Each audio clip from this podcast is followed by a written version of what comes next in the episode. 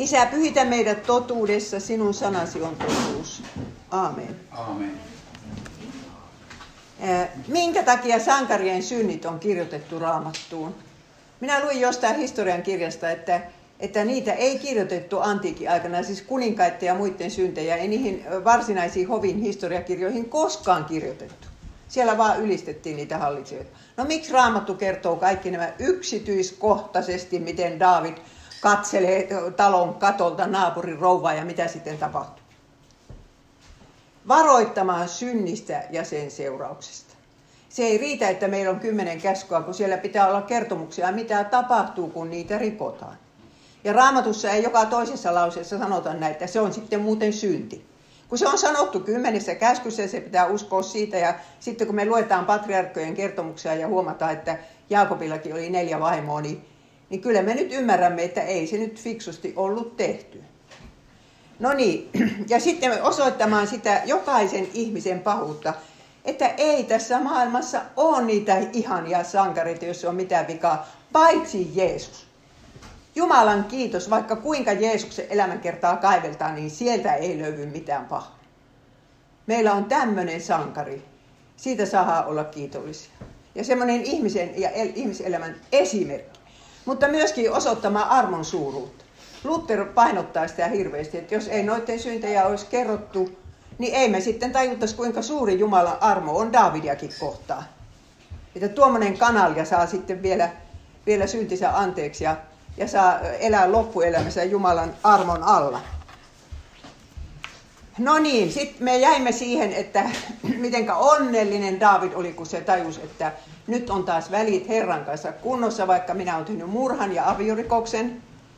Mutta kun se, äh, se Naatan, joka oli hänelle siis tullut näitä syntejä selittämään, niin, niin hän sanoo tämmöisenkin lauseen, mitä minä eilen en lukenut. Hän sanoi siihen samaan rimpsuun sen. Mutta koska sinä tällä teolla olet saattanut Herran viholliset pilkkaamaan hänen nimeänsä, ei kun pilkkaamaan häntä, niin se poika, joka on sinulle syntynyt, on kuoleva. Se vauva. Se Batseba elämän tarkoitus. Niin, no herra, siis Naatan ennustaa, että se lapsi kuolee. Ja David ei halua uskoa sitä. Se lapsi sairastuu, sairastaa pikkuraukka kituu viikon. Äiti tietysti istuu sängyn vieressä eikä lähde minnekään. No Davidin pitää niitä kuninkaan toimia toimittaa, mutta silloin kun se on linnassa, niin se makaa siellä paljalla maalla. Ei siinä mitään lattiakaan ole, kun maalla se makaa ja, ja rukoilee. Ja sitten kun se lapsi kuolee, niin palvelijat hiipii siellä, että ei me uskalleta sanoa Davidille, se tekee jotain itsellesi. Mutta David arvaa ja kysyy, kuoliko se lapsi. No kuoli se. No silloin David nousee pystyyn ja menee syömään. Menee, menee niin kuin sinne telttatemppeliin ja syömään sitten ruokaa. Ja palvelijat ihmettelee, että no mitä sä nyt noin teet, niin se sanoi, että no kun minä tämän viikon ajan toivoin, että jospa se Herra vielä parantaisi sen lapsen. Mutta nyt se on kuollut. Lapsi ei enää tule minun luokse, minä menen sitten sen luokse. A- aikanaan hän tarkoittaa. Ja ajatelkaa nyt, Batsepan raukalla ei ole sitäkään elämän tarkoitusta. Sen elämä on sotkettu perusteellisesti. Se on siellä 20. vaimo haaremissa ja, ja, tuota, ja lapsikin vielä kuolee. Siinä on kuulkaas onneton nainen. No tässä on juuri se sana, minkä David sanoi, että voinko saada hänet takaisin elämään. Minä menen aikanaan hänen luokseen, mutta hän ei voi palata minun luokseen. Davidista täytyy sanoa, että se rakasti kyllä lapsiansa. Rakasti ihan hirveästi. Ja suri jokaisen niihin lapsen elämään. Mutta oliko se lapsen kuolema sitten Jumalan rangaistus? Vai oliko se kuritus? Näissä on kaksi suurta eroa. Teidän isä, kun teitä kurittaa, niin hän tekee sen sen takia, että teistä tulisi kunnon ihmisiä. Ei hän rankase huvikseen vaan, että no lyödään tuota nyt sen takia, että, että siihen sattuisi. Ei ollenkaan, kun sen takia, että teistä tulisi kunnon ihmisiä. Ja kun kerran Jumalan rangaistus on iskenyt ristiin, koko Jumalan viha kaikkeen syntiä kohtaan, niin kuin tätäkin Davidin syntiä kohtaan. Se iski siihen ristiin ja Jeesukseen. Niin, että Jeesus joutui huutamaan, Jumalani, Jumalani, miksi minut hylkäsit? Niin sen takia se Jumalan rangaistus ei enää iske niihin, jotka seisoo siellä risti alla ikään kuin, ikään kuin tota, tämmöisen, mikä se nyt onkaan, ettei salama iske? Ukkosen johdattimen alla. Ei iske enää. Ne, jotka ei välitä Jeesuksesta tippaakaan, niin sitten ne kyllä joutuu sitten kantamaan sen Jumalan vihan tässä elämässä ja tulevassa. Mutta ne, jotka uskoo Jeesukseen, niin kaikki paha, mikä omien syntien takia tapahtuu, niin se on sitten Jumalan kuritusta. Että me pysyttäisiin oikealla tiellä. Joten kun David makaa siinä lattialla, niin se ei ole Jumalan rangaistus, kun se on rakkaan isän kuritus. Ja Herra on itse siinä tuskassa mukana. Kuinka paljon me ihmiset joudutaan kärsimään omien syntiemme tähden? Jos minäkään en olisi syntiä tehnyt, niin kyllä olisi elämä paljon helpompaa. Ja sama pätee teihin. Mutta Herra on siinä tuskassa mukana niin totta kuin me olemme Jumalan lapsia. Ja hän muuttaa sen tuskan taivaan tieksi ihan niin kuin David oli runoillut siinä vaimen psalmissa. Sinun vitsasi ja sauvasi minua lohduttavat. Vaikka minä vaeltaisin pimeässä laaksossa, sinä olet minun kanssani. Herra oli siinä Davidin kanssa, kun hän makasi siinä palatsin eh, maalattialla. No sitten jatkuu kertomus luku 12 ja 24. David lohdutti vaimoaan Batsebaa. Hän meni tämän luo ja makasi hänen kanssaan ja vaimo synnytti pojan, joka sai nimekseen Salomo. Herra rakasti poikaa ja lähetti profeetta Naatanin tuomaan sanan, että pojalle on Herran vuoksi annettava nimi Jedidja, joka tarkoittaa lemmikki, rakastettu. Se, semmoisen, lempinimen sai David, ei kun tuo Salomo. Mutta David näki unen jo ennen Salomon syntymää ja siinä Herra ilmaisi, että tästä pojasta tulee se kuningas, tästä, tästä pojasta tulee rauhanmies, Salomokin tarkoittaa rauhaa. Hän rakentaa temppelin ja, ja hän on se, jolle kaikki ne lupaukset annetaan, mitä me eilen puhuttiin. Ja sitten kun Salomo oli syntynyt, niin Batseba kasvatti sitä lasta yhdessä Naatanin kanssa. Niistä tuli ystävät, Batsebasta ja Naatanista. Ja minä luulen, että Naatan autosta ja Batseba parkaa oikeaan uskoon. Mutta tästä me huomaamme sen, että vaikka se, se oli siis Salomo, ei kun tuo David, ja David oli tehnyt ihan väärin, kun se vietteli tai melkeinpä raiskasi sen naapurin rouvan, niin sehän oli tehnyt ihan väärin. Niin kuitenkin tästä suhteesta nyt sitten, kun syntyy tämä Salomo, niin Herra rakastaa häntä. Ensimmäinen, mikä siitä lapsista sanotaan, on, Herra rakasti häntä. Ja sen takia meidän pitäisi muistaa se, että jokainen lapsi, joka syntyy tähän maailmaan, vaikka minkälaisesta synnistä, minkälaisesta suhteesta, silloin kun ne kaksi solua on yhtyneet, niin sitten sanotaan, että Jumala on sen ihmisen luonut ja, ja voi kun se olisi hyvä, jos jokaisesta lapsesta sanottaisiin, että Herra rakastaa häntä. Niin kuin rakastaakin. Mutta e, minä luin semmoisen kirjan noista Jesidi-tytöistä. Silloin kun ISIS hyökkäsi Irakiin, siellä oli tämmöisiä jeside, jesidiheimoja. Sieltä vietiin ne tytöt sitten seksiorjiksi ja, ja sitten kun ne yritti palata kotikylänsä lapsen kanssa, niin ei niitä huolittu. Ja kristityn ei pidä menetellä näin kun me nähdään lapsi, niin se on, se on Jumalan luoma. No niin. Ja ajatelkaa, että Jumalalla olisi ollut 19 poikaa, mistä valita, niin hän valitsee tuon Salomon tämmöisestä suhteesta syntyneen pojan. Hän valitsee Jeesuksen esi Ja ensin se vanhin oli se Simea, joka kuoli, ja Salomo oli sitten Matteus 1.6. Hän oli Joosefin Marian miehen Joosefin esisä, joten, eikä kun, niin niin, Joosefin esis. Joten Jeesus sai sen kuninkaan asemansa tätä kautta. Mutta eihän hän yhtään geeniä saanut, yhtään Davidin geeniä ei, hän ei saanut tuon Salomon kautta, koska Jeesus syntyi neitseistä. Mutta kun Luukkaassa on toinen sukuluettelo, jota yleensä ajatellaan, että se on Marian sukuluettelo, niin siinä onkin Naatan, Davidin poika, jonka kautta se sitten se suku jatkuu, niin sitä kautta tuli sitten ne Daavidin geenit Jeesukseen. No, mutta semmoinen huomattava juttu on, että kun tässä nyt on se Matteuksen kohta sukuluettelo, jossa Jeesuksen suku luetellaan. Salmonille syntyi Boas Rahabista, Boalle syntyi Obed Ruutista, Obedille syntyi Iisai, Iisaille syntyi David kuningas, Davidille syntyi Salomo Uurian vaimosta. Miksi ei tässä sanota, että Batsebasta? Miksi pitää uuria vetästä tähän? minä olen tullut siihen tulokseen, että Jumala halusi korvata tälle kunnian miehelle sen hirveän vääryyden, mikä hänelle oli tehty. Vaimo vietiin, henki vietiin. Kuningas, jota hän oli palvellut kymmeniä vuosia, niin petti hänet. Niin Jumala halusi, että se korvataan niin, että Uuria saa nimensä uuteen testamenttiin ja Jeesuksen sukuluetteloon. Ja tässä se nähdään, miten Jumala pitää avioliittoa arvossa, että vielä tuhannen vuoden päästä Patsepa on Uurian vaimo. Huomatkaa se. Nykyään niin, kuin, niin helposti sitä avioliittoa siippaa aina vaihdetaan ja, ja rikotaan avioliittoa, mutta Jumalan silmissä se on, avioliitto on tosi tärkeä. Tuliko Davidista ja Patsepasta koskaan läheisiä? En tiedä. Mutta on siinä se, että kaikki muut vaimot sai vain yhden pojan, mutta, mutta Patsepa sai neljä.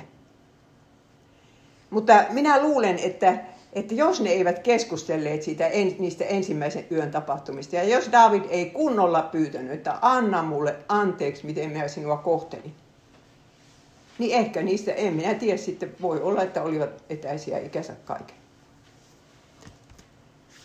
No nyt ollaan päästy tämän tragedia ohi. Nyt David on 60. Hän oli noin 50 silloin, kun hän vietteli sen, sen patsevan. No, ja odotti tyyntä vanhuutta, kuten me kaikki odotamme, jotka täytämme 60, 60, niin ajattelemme, että nyt se pahi on ohi. Arvatkaas, oliko Davidin elämässä pahin ohi. Kaikki se, mitä se oli tähän mennessä kärsinyt, oli lasten leikkiä siihen nähden, mitä oli tulossa. Koska silloin kun, silloin kun alkaa kärsimys omista lapsista, niin se on paljon pahempi kuin kärsimys omasta elämästä. Pahimmat surut olivat edessä. Ja David oli petannut itselleen vaikean vanhuuden. Huomatkaa, tämä ei ole Jumalan rangaistus, kun se on kuritus, mutta joka tapauksessa synnistä tulee seurauksia. Että meille usein opetetaan tämä syntien anteeksi antamusta. Jumala kun antaa anteeksi, niin hän antaa anteeksi. No niin tekeekin. Mutta niitä seurauksia Jumala ei läheskään aina poista. Jos joku vetää tupakkaa, niin vaikka se olisi kuinka uskovainen, se saattaa kuolla, kuolla keuhkosyöpään. Ei, ei Jumala pistä kättä väliin, että koska olet uskovainen, niin ei se vaikuta se tupakan savu. Ja, ja Naatan oli ennustanut tästä miekasta, niinpä ei miekka tule milloinkaan väistymään suvustasi. Koska sinä tapoit, miekalla tapatit sen, sen uurian. Ja toinen oli sitten tämä skandaali Davidin omassa perheessä, se seksijuttu. David oli tehnyt seksisyntinsä, yrittänyt tehdä salas. Mutta Naatanin kautta Jumala oli sanonut, että minä teen tämän teon koko Israelin nähden keskellä kirkasta päivää. Jumala sanoi, että minä otan sinun vaimosi ja annan ne toiselle keskellä kirkasta päivää. Ja minusta se on niin ihmeellistä, että Herra sanoi, että minä teen tämän, vaikka synnistähän tässä on puhe. Mutta meidän Jumala on siitä ihmeellinen, että hän voi toimia jopa synnin kautta. Vaikka paholainen siinä toimii ja syntinen ihminen toimii, niin Jumala voi ottaa sen tapahtumaan ja toimia sen kautta. No niin. Kuninkaalla oli siis 19 poikaa, no, tässä vaiheessa ne nuorimmat ehkä oli syntymättä vielä, ne Batsevan nuorimmat. Esikoisen nimi oli Amnon, toisiksi vanhimman nimi oli Absalom, ja nyt jos ette muista, kuka on Amnon ja Absalom, te ette ymmärrä tätä raamattutuntia. Nyt muistatte, että esikoinen on Amnon ja toinen on Absalom. Ja sitten tässä välissä syntyi poika, monta poikaa. Sitten Salomo syntyi, kun isä oli 50. Ja David ei kertonut suurelle yleisölle, että Salomosta tulee kuningas. Siellä oli varmaan koko ajan kannun valanta, että, että kyllä tuosta Amnonista varmaan tulee. Semmoisia juttuja. Ja tietysti ne rouvat keskenään, ne harmin naiset, niin kuin, ne oli tosi kiinnostuneita tästä asiasta. Ja minä kun sanoin teille, että Davidilla oli se pikkuvelikompleksi, joka vaikutti hänen elämänsä loppuun asti, niin eh, siitä kolmospojasta Adoniasta sanotaan näin, että hänen isänsä ei koskaan elämässään ollut pahoittanut hänen mieltään sanomalla, kuinka sinä noin teet. Nyt jos tässä istuu joku nuori ihminen, jonka isä ei ole koskaan pahoittanut teidän mieltä sanomalla, että kuinka sinä noin teit, niin ei voi kuin valittaa. Mutta ne, joiden isä on sanonut, että kerta kaikkiaan tuo on väärin, niin, niin niinhän sitä pitää lapsia kasvattaa. Mutta David Raukka, jolla oli se pikkuvelikompleksi, hän ei pelkää koljattia, mutta hän pelkää sitten omia poikiankin niin, että ei, ei raskin niitä kurittaa. Se oli surkea kasvatus. Paitsi, siinä oli yksi hyvä puoli. David piti huolen siitä, että, että psalmeja lauletaan Jumalan palveluksessa käyvään. Pojat sai niin sanotun kristillisen kasvatuksen. Ja sehän se oli kyllä sitten se tärkein juttu. Mutta Davidin köyhä ja työntäyteinen lapsuus paimenessa oli paljon parempi kuin hänen poikiensa lapsuus hovin mukavuudessa. Ja minun tekisi mieli sanoa, kun minä näin niitä afrikkalaisia lapsia. Minä olin tuolla Sudanissa ja, ja viskasin menemään semmoisen, minä olin tuonut Suomesta tuota, semmoista sulatejuustoa. Ja sitten kun se oli syöty, viskasin sen menemään. Kohta siellä pihalla se on yhden lapsen kädessä hänen aarteena ja hän on onnessaan, kun hänellä on tämmöinen purkki. Ja ne on ne afrikkalaiset lapset niin iloisia. Ne on kyllä laihoja vähän sen näköisiä, että ruokaa ei ole saatu tarpeeksi, mutta ne osaa leikkiä. Minä kysyn, että, että ne suomalaislapset, jotka ei tee mitään muuta, ei koulumatkalla eikä koskaan kuin kännykkäkäissä. Kummanko elämä on parempi? Sanokaapas. No sitten alkaa se surullinen juttu, jota minä en oikein nuorimmille tässä viihtisi puhuakaan, mutta miten minä tästä nyt selviän niin, että tulee asia sanotuksi, mutta Kyllä ne kestää. Mä tunnen täällä, täällä on kuule 11-vuotias nuori. No niin, Amnon ja Taamar olivat sisar- ja velipuoli. Niillä oli eri äiti, mutta sama, sama isä. Ja jos ei Davidilla olisi ollut haaremia, tätä kaikkea ei olisi tapahtunutkaan. Mutta koska otetaan monta vaimoa, siellä on sitten tämmöisiä suhteita. Niin tämä Amnon mukamas rakastuu tähän sisarpuoleensa. Ja Raamattu sanoo, Amnon tuli aivan sairaaksi intohimosta sisarpuoltaan Taamaria kohtaan, mutta tämä oli neitsyt ja Amnonista näytti mahdottomalta päästä lähestymään häntä. Kuinka inhottava nuori mies tuo, tuo Amnon oli. Koska tilanne oli se, että siihen aikaan naimisiin pääsi vain neitsyet, joilla ei ole ollut mitään seksisuhteita. Ja David ei ollut ajatellut Patseva elämää, mikä siinä tapahtuu, kun hän vikittelee sen. Ja nyt Amnon ei ajatellut sitä sisäpuolensa elämää. Mitä sille tytölle käy, jos hän tuommoisen tempun sille tekee. Sisarusavioliitto oli Mooseksilaissa kielletty, mutta koska, koska Abraham ja Saara oli puolisisaruksia, niin voi olla, että se oli ennen lakia kyllä, mutta voi olla, että siitä vallitsi pienoinen epäselvyys. Mutta tyttöjähän vartioitiin tarkasti, niin että ei se äh, Amnon sitten päässyt treffeille sen siskonsa kanssa, mutta se järjesti niin kierron tempu, että teeskenteli sairasta. Ja sanoi isälle, että lähetä se sisko minua hoitamaan. Ja sitten tapahtuu se kamala asia. Ja kun se on tapahtunut, niin Annon sanoo, että ajakaa ulos minun luotani tämä ja lukitse ovi hänen jälkeensä. Siis rupesi inhoamaan sitä tyttöraukkaa. Ja Taamar sirotteli tuhkaa päähänsä ja repäisi pitkäliepeisen hihallisen ihokkansa, pani kätensä pään päälle ja meni huutain lakkaamatta.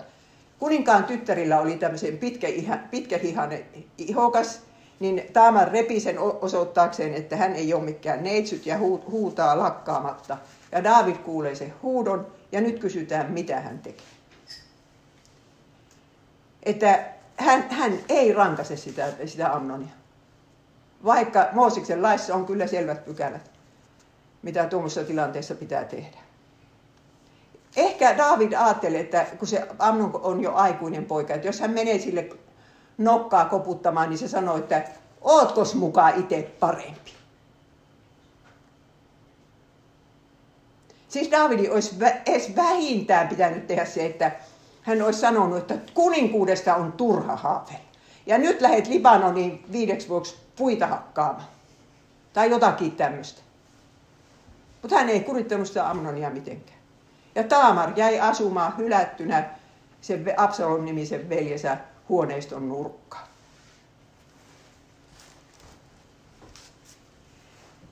Niin, Taamarin suru oli siinä isän silmien edessä ja muistutus omista synneistä. Tämä on niin kamala juttu, että tämä on todella kamala juttu. Minä kun kerroin tämän Mongoliassa ja kysyin, että mitä te nyt opitte tästä Daavidin elämästä, siellä kalvakkaana kaikki sanoi, että kyllä tuota, noita kuudennen käskyn syntejä pitää varoa. Että oikein asian ne tästä oppi. Jos David olisi tämän tytön tilanteen nähnyt silloin, kun hän rupesi vikittelemään sitä naapuriroupaa. Jos hän olisi nähnyt, että siitä tulee tämmöiset seuraukset, niin hän ei olisi langennut syntiin. Ja me ei myöskään langettaisi useimpiin synteihin, jos me nähtäisi, mikä niistä tulee. No niin, sitten tämä Taamarin kokoveli Absalom hautokosto. Ja äh, siis, hän oli siis, äh, isä ja äiti oli sama tällä Taamarille ja Absalomille. Mutta tämä Absalom oli niin kuin pitkäjännitteinen mies, että hän ei ruvennut heti kostamaan. Hän otti kaksi vuotta, että kerkiää niin kuin pöly laskeutua. Ja sitten hän järjestää niin kuin maatilallensa kutsut ja kutsuu sinne kaikki veljensä.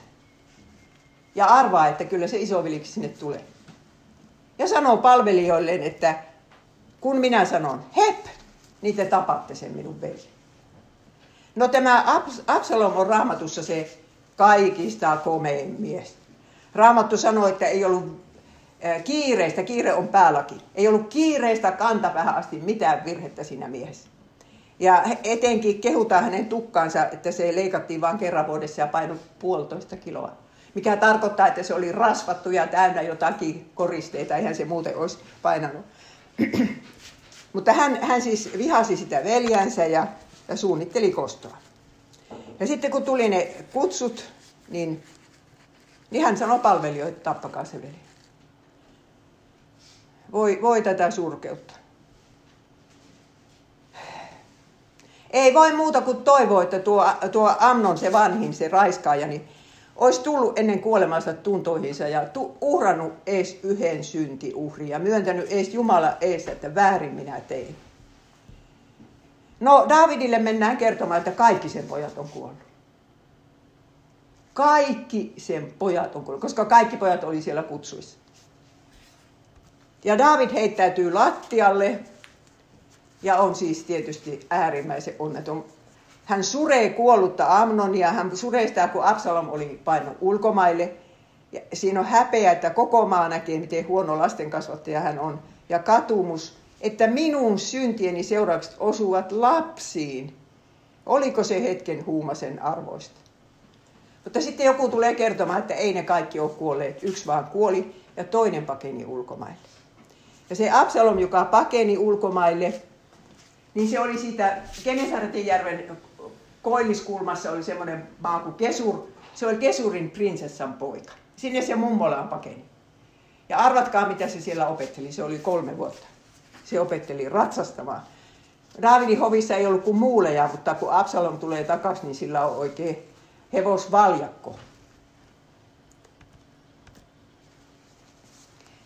Absalom oli kolme vuotta paossa mummolassaan siellä ulkomailla. Ja siinä piti kaikenlaista komervenkkiä tapahtua ennen kuin David suostui kutsumaan sen takaisin Israeliin. Lukekaa tämä kaikki raamatusta. Se on tosi mielenkiintoinen juttu. Tai kuunnelkaa ees raamatusta. Ja, ja hän siis niin komea mies, jos ei ole mitään vikaa kiireistä kansapäähän ja hevosvaljakolla tulee Jerusalemin karauttaa, niin kyllä siinä ihmisten päät kääntyy. David lupasi pojan palata kotiin, mutta ei vieläkään rangastu, rangassu häntä. Ei vieläkään. Ja sitten tapahtui, että tuo onneton kiero Absalom käytti neljä vuotta siihen, että se varasti israelilaisten sydämet. Kun tilanne oli semmoinen, että David oli se korkeimman oikeuden tuomari. Ja joka aamu sinne tulee ihmisiä pyytämään oikeutta jossain riita-asiassa. Absalom seisoo portin pielessä ja halaa niitä kaikkia, tämä prinssi. Ja sanoo, että ei siellä ole ketään, joka sulle oikeutta hankkisi, mutta jos minä olisin se tuomari, niin minä kyllä hankkisin. Ja näin höplästä vedettävää oli Israelin kanssa. David oli tehnyt niille pelkkää hyvää, niin nyt ne kääntyy tuon Absalomin puolelle. Ja kun neljä vuotta on kulunut, niin Absalom tekee vallankumouksen. Menee sinne jonnekin maalle ja siellä huudattaa itsensä kuninkaaksi. nousee isänsä vastaan ja raamatussa lukee selvästi, että Absalom halusi tappaa oma isänsä.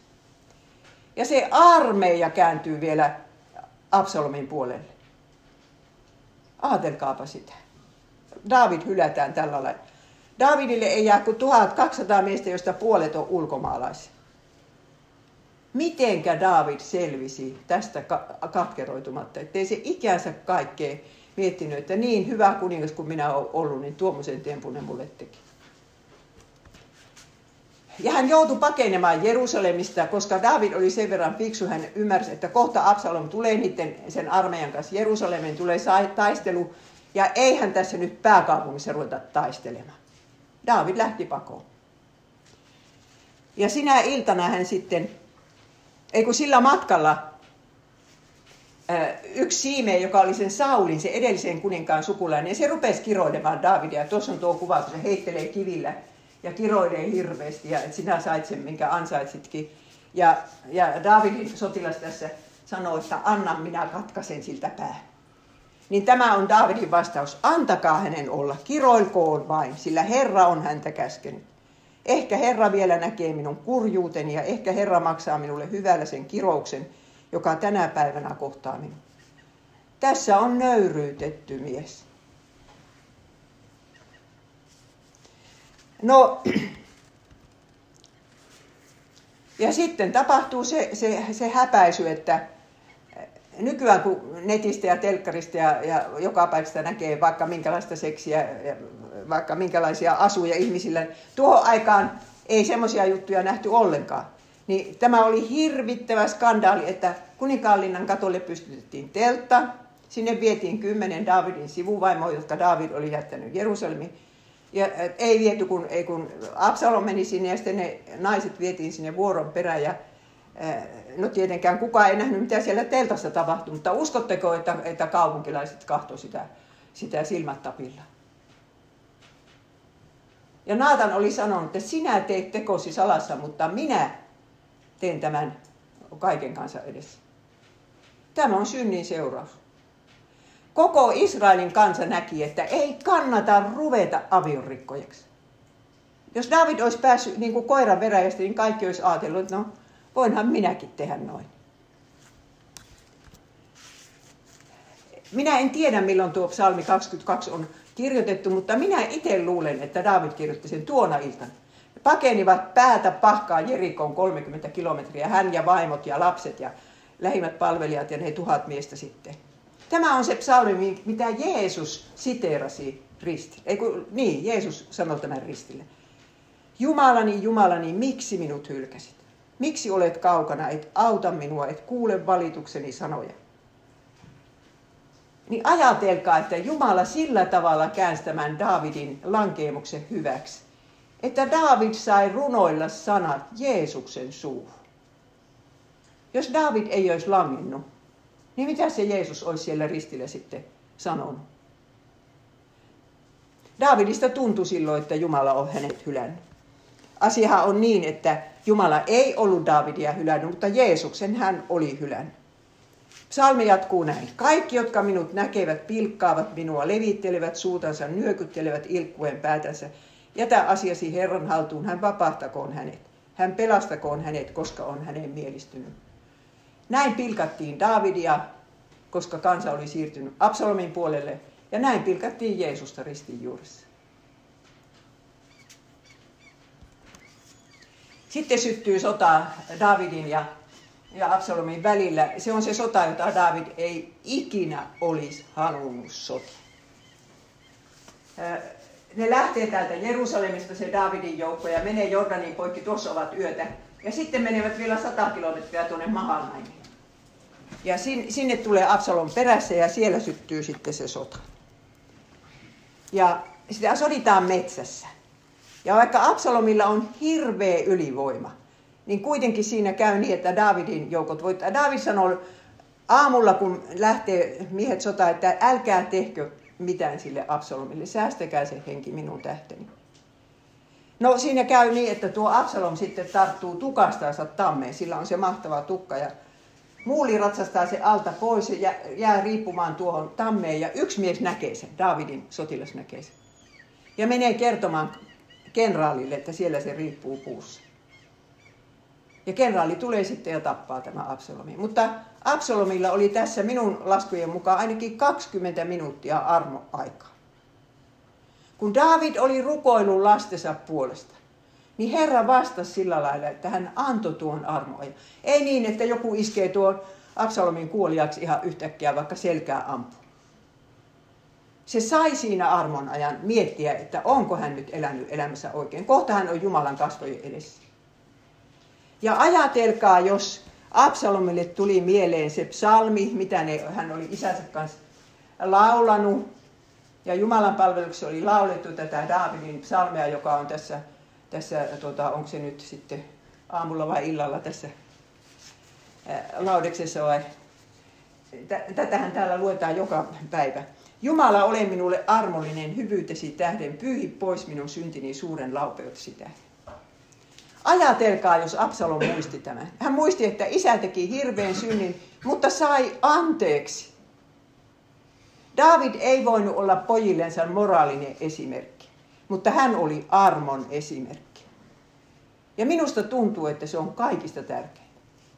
Että isä ja äiti on lapsillensa armon esimerkki. Että vaikka minä olen näin paha, niin minä turvaudun Jeesukseen, lapsetkin sen näkee, ja, ja pyydän niiltä lapsiltakin sitten anteeksi, kun niille väärin teen. Se on paras perintö. Ja se saattaa olla, että se pelasti tuo Absalomin taivaaseen.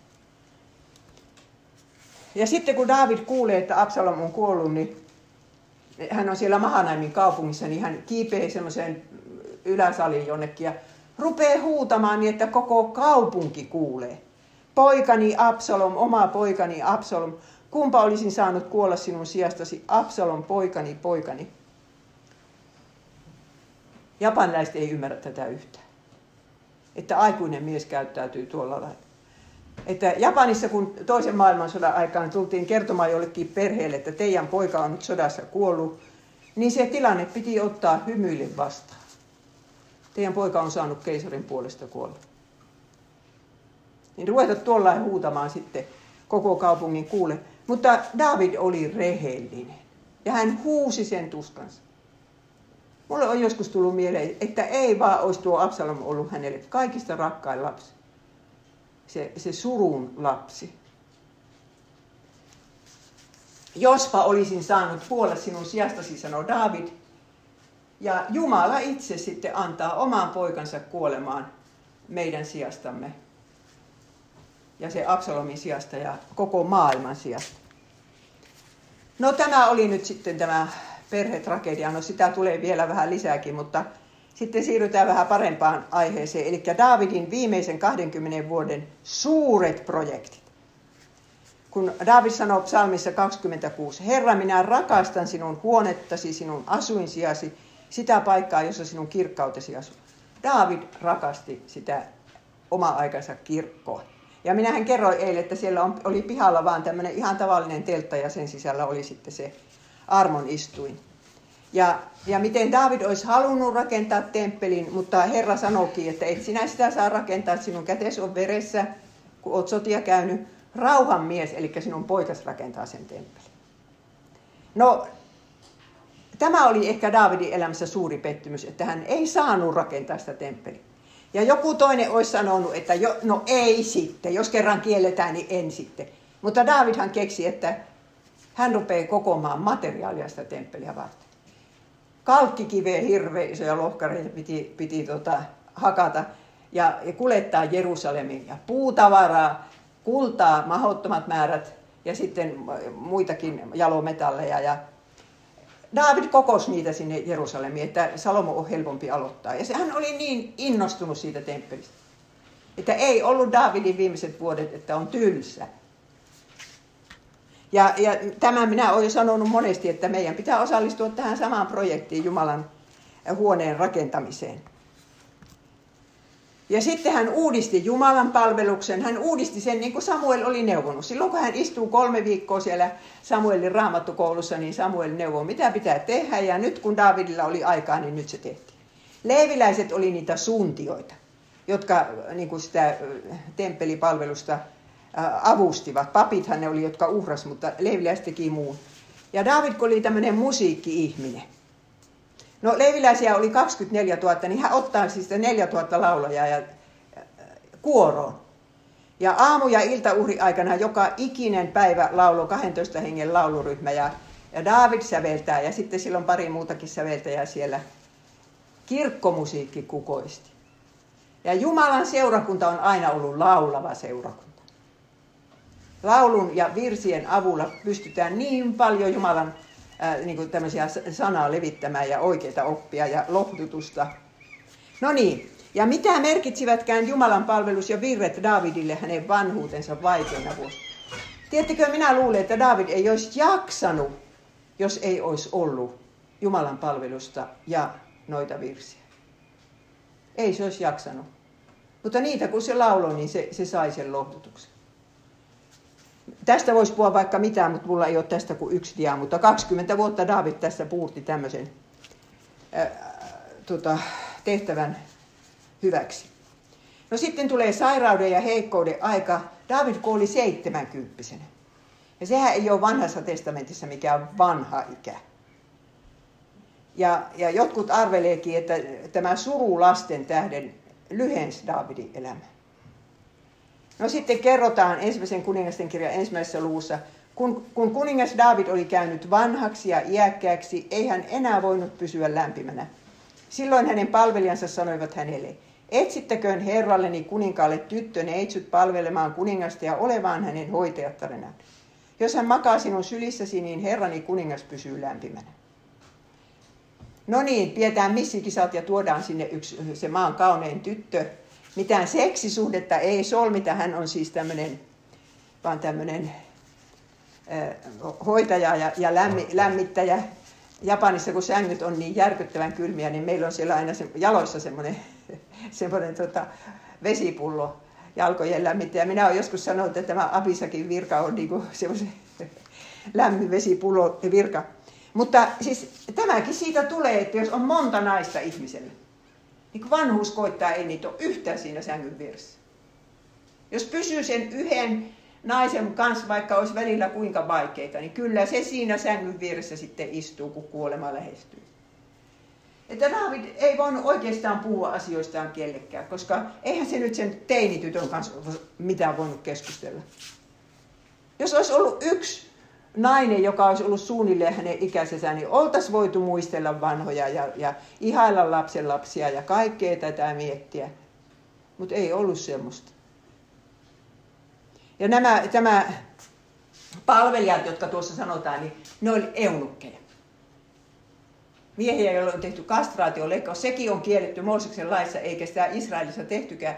Mutta varmaan ostivat jostain Afrikasta niitä niitä tota, eunukkeja, koska silloin, jos on haaremi, sinne ei voida tuoda miespalvelijoita. Syntyy romansseja. Semmoinenkin kauhea puoli siinä on. Niin nämä, nämä on ollut kauheita niin vehkeilijöitä, nuo eunukit maailman sivu joka ikisessä hovissa. Ja tuommoista ne menee ehdottamaan. No, nyt sitten tulee se tyttö kyllä sinne ja minä en nyt voi kertoa teille tarkkaan, mitä vielä tapahtuu, mutta tämä Adonia, seuraava ikäjärjestyksen seuraava poika, luulee, että hän tässä pääsee kuninkaaksi. Ja on niin kuin se tuhlaajapojan poika, eikö tuhlaajapojan isän poika, että hän ei jaksa odottaa isän kuolemaan asti. Isä makaa tuolla sairaana tuolla omassa huoneessaan ja huudattaa itsensä kuninkaaksi ennen kuin David on kuollut. No siinäkin on monta vaihetta, lukekaa raamatusta, mutta David sentään äh, nousee istumaan sängyssä ja junailee sen jutun niin, että Salomosta se kuningas tulee. Salomo on 19 V, kun siitä tulee kuningas. Minä olen kirjoittanut Salomostakin kirjan. Mitä kaikkea se teki. Sekin on mielenkiintoinen kirja. Mutta mitä isä sanoo tälle nuorelle 19-vuotiaalle pojalle, josta tulee nyt kuningas? Katsokaa tätä, mikä on Davidin sydämellä. Olkoon siis Herra sinun kanssasi, poikani. Suokoon hän sinulle menestystä niin, että saat rakennetuksi temppelin Herra. Se on se asia, mikä Daavidin sydämessä palaa. Temppeli, missä synnit sovitetaan. Hänen perheensä synnit ja hänen kansansa synnit. Ja missä Herra kohdataan. Kun Herra asettaa sinut Israelin hallitsijaksi, hän auttakoon sinua noudattamaan Herran Jumalasi lakia. Toinen asia on raamattu. Salomo, lue raamattua ja elä sen mukaisesti. Ole vahva ja rohkea, älä pelkää, äläkä lamistu. Ja onneksi siellä Daavid sanoo arvion omasta elämästään tuolle Patsevalle. Hän sanoo näin. Niin totta kuin Herra elää, joka on pelastanut minut kaikesta hädästä. Ja tämä hätäsana, se on oikein laaja sana Hebrassa, se tarkoittaa vaikeuksia ja vainoja ja kaikkea surkeutta. Herra on kaikesta tästä pelastanut. Tämmöisen elämän jälkeen David sanoi, että Herra on pelastanut minut kaikesta hädästä. Ja minulla on semmoinen toive, että jospa minäkin vuoteella, niin sitten sanoisin, että Herra on pelastanut minut kaikesta hädästä. Kaikki, mikä oli vaikeeta, niin Herra jollakin tavalla käänsi hyväksi. Ihan totta. Jollakin tavalla Herra käänsi hyväksi. Ja että minä olen saanut uskossa säilyä tähän päivään asti. No, kun ajatellaan sitä Daavidin elämää, että se suorastaan lapsena joutuu taistelemaan leijonien ja karhujen kanssa. Ja tarkoittaa tässä, että Herra käänsi senkin asia hyväksi. Ja sitten, no tässä on japaninkielinenkin dia, huomaatte missä maassa tämä diasarja on valmistettu. No sitten tuota, äh, kun hän joutui yksin taistelemaan Koljattia vastaan, Herra käänsi sen hyväksi. Ja silloin kun hänen tuota, appensa ja kuninkaansa häntä vainosi, ja hän joutui tämmöiseen maastoon sitten pakenemaan ja elämään kymmenen vuotta siellä, niin Herra käänsi senkin hyväksi. David ei ajattele sitä, että, että voi kauheita, minkälaisen elämän tuo Saul mulle järjesti. Voi, jos me voisimme ajatella elämäämme sillä tavalla. Ja sitten sula hyvyys ja laupeus seuraavat minua kaiken elinaikani, niin hän oli rukoillut, ei kun runoillut. Et sekin, että hänellä oli se vestis, jonka hän menetti niin nuorena. Herra käänsi senkin hyväksi. Ja sitten nämä synnit. Tämä oma synti, aviorikos ja murha. Siitäkin Herra pelasti niin, että, että antoi ne anteeksi. Eikä ole sulkenut häneltä taivaan ove. Ja siitä tästä nyt kaikkein hyvää on kuitenkin seurannut. Kerta kaikkiaan meillä on raamatussa monta hyvää jaetta sen takia, että, että David noita syntejänsä katu. Ja Jeesus sai suuhunsa ää, salmeja. Ja sitten tuska lapsista. Minä kyllä uskon, että David kuoli siinä toivossa, että jospa kaikki hänen lapsensa kuitenkin olisivat loppujen lopuksi Herraan turvanneet. Tuo Absalom myös.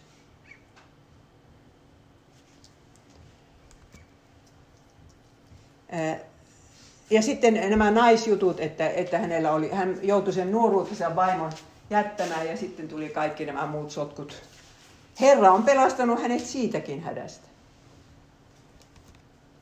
Ja sitten hänellä oli ylösnousemus usko. Psalmissa 16 sanotaan näin, ja, ja tämä on uuteen testamenttiin otettu Jeesuksen ylösnousemus psalmiksi. Sinä et hylkää minun sieluani tuonelaan, et anna palvellesi joutua kuoleman valtaan. Sinä osoitat minulle elämän tien, sinun lähelläsi on ehtymätön ilo, sinun oikealla puolellasi ikuinen on. David tiesi, että ihan kaikki ne ilo odottaa häntä. Elämässä oli ollut hirveästi suruja, mutta nyt se ilo alkaa, jos ei ole enää mitään suruja. Ja Jeesuksen kanssa ja, ja rakkaittensa kanssa. Sitten ylösnousemuksen jälkeen. No Davidin kuolemasta kertoo aikakirja näin.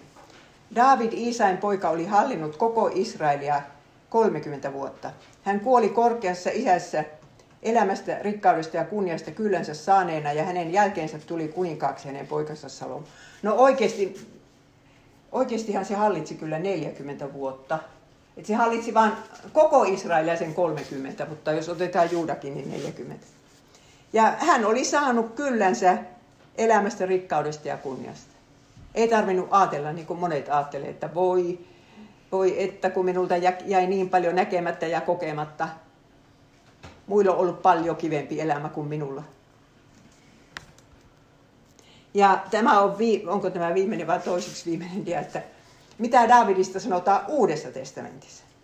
No, siellä mainitaan Davidin nimi 5-60 kertaa ja useimmiten muodossa Davidin poika.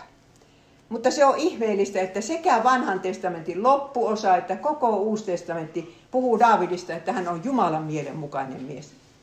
Ei siellä mainita Davidin syntiä. Aina vain Jumalan mielen mukainen mies.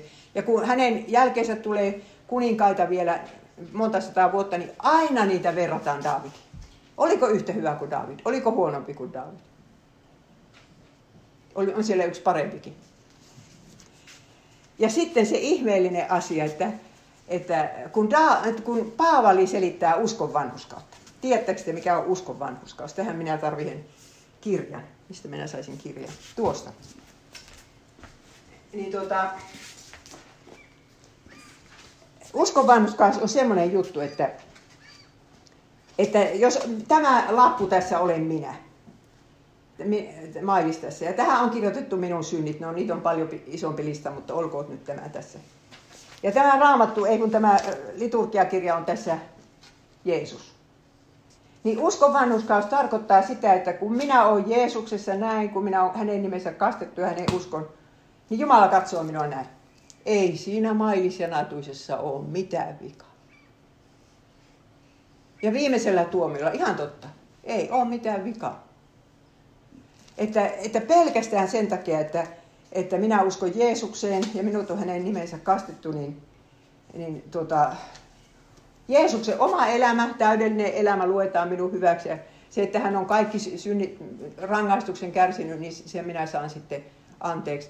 Jeesus, siinä, siinä tulee sellainen vaihtokauppa, että Jeesus ristillä kärsi näiden minun syntien tähden ja Davidin syntien tähden. Ja nyt kun Paavali selittää tätä uskon vanhuskautta, niin hän, hän siteraa Paavalia ja sanoo, ei kun Davidia ja sanoo, autuas on se, jonka rikokset ovat anteeksi annetut ja synti on peitetty. Se psalmi, johon me eilen lopetimme, David oli hirveän onnellinen, kun hän sai anteeksi syntissä. Että myös Uusi testamentti muistaa Davidin siitä uskon vanhuskaudesta. Ei niin, että hän oli kauhean hyvä ihminen, kun että hän oli uskosta vanhusta.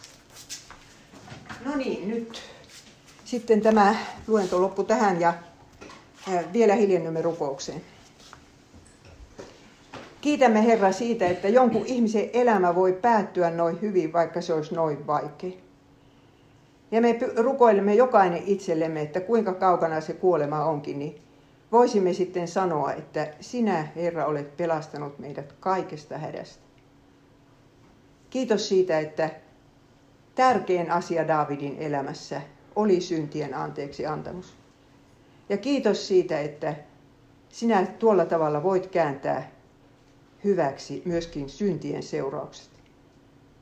Rukoilemme sitä, että auttaisit juuri niitä ihmisiä, joille me olemme pahaa tehneet. Johdattaisit heidät, heidätkin elämän tielle. Jeesuksen nimessä, amen.